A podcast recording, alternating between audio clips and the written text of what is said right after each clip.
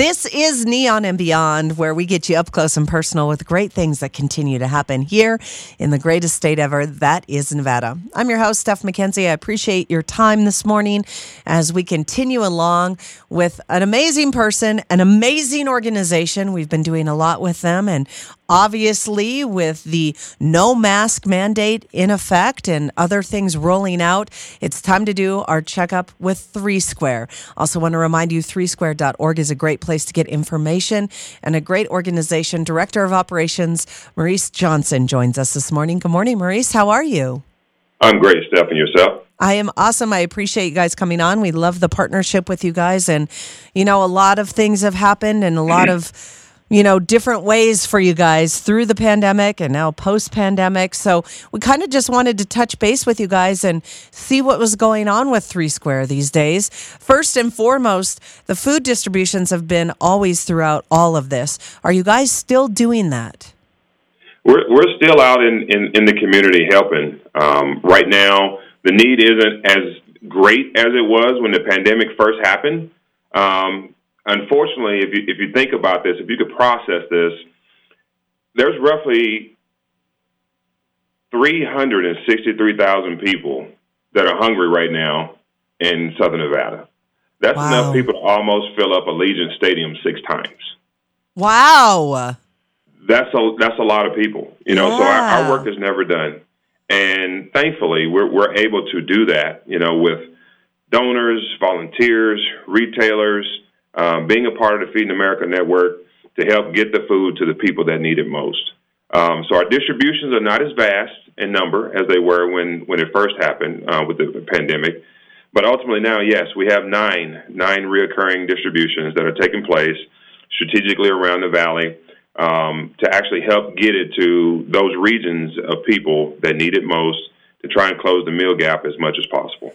Now, I know that when the food distribution first started through all of this, it was just driving through. Is it still the same? Is there a different process? They're still drive through because um, we're still concerned about uh, COVID and still want to be as safe as possible. Um, lately, we've changed since the first of the year to more to incorporate more of a walk up because uh, not everyone has a car. Um, so, guess what? We still try to put forth that effort to support individuals uh, that walk up and need some assistance. And then also we have numerous agency partners throughout the valley. Um, we try to direct them to their distributions as well. Uh, so that way, if it's brick and mortar uh, type setup, maybe have some wraparound services, they can go there and get that support that's needed as well.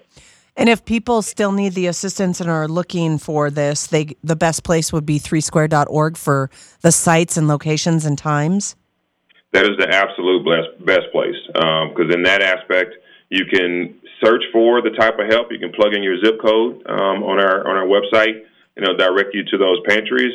And um, if you want to give help, you can also go to that site as well to support someone that's, that may be in need.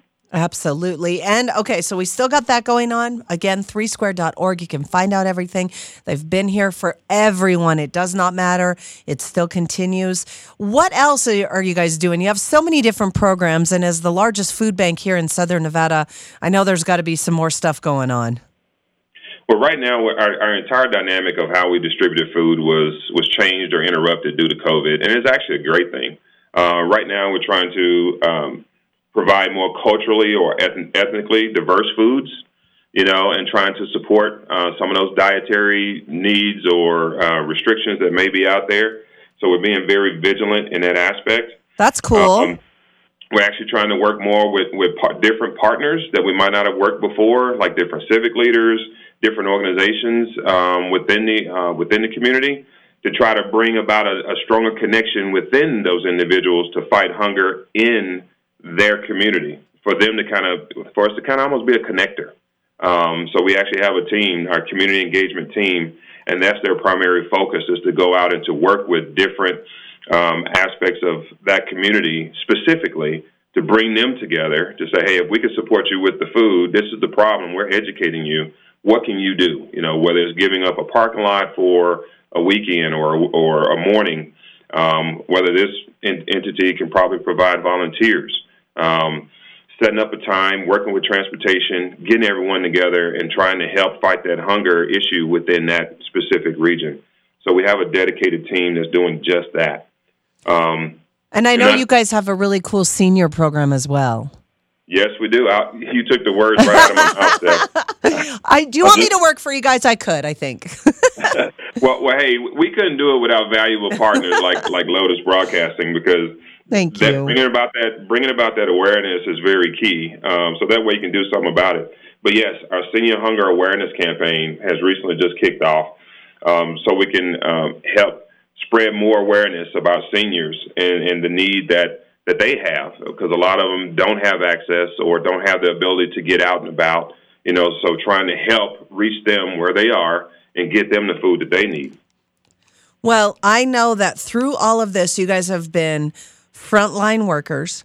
And like you said, everything changed for you guys.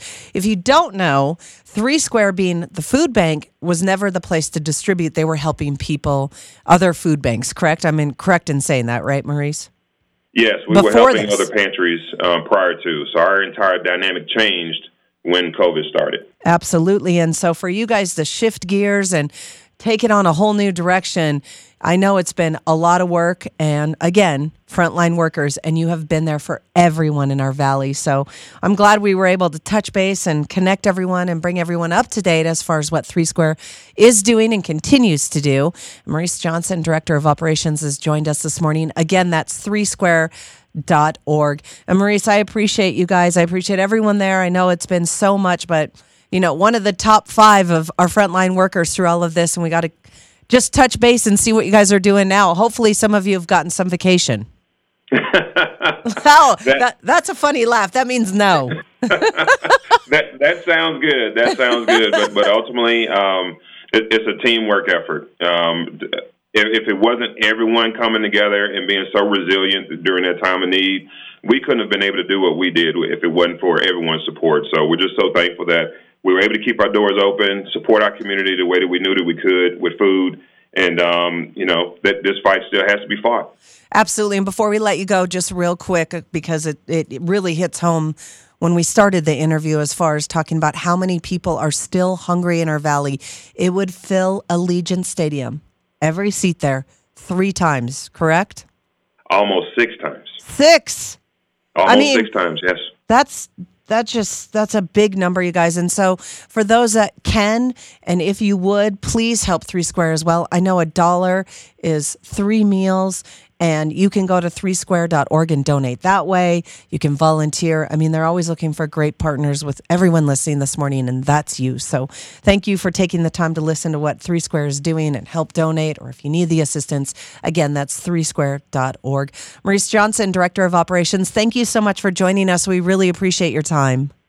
Thank you, Steph. Have a great weekend. You too. Bye bye. Bye bye.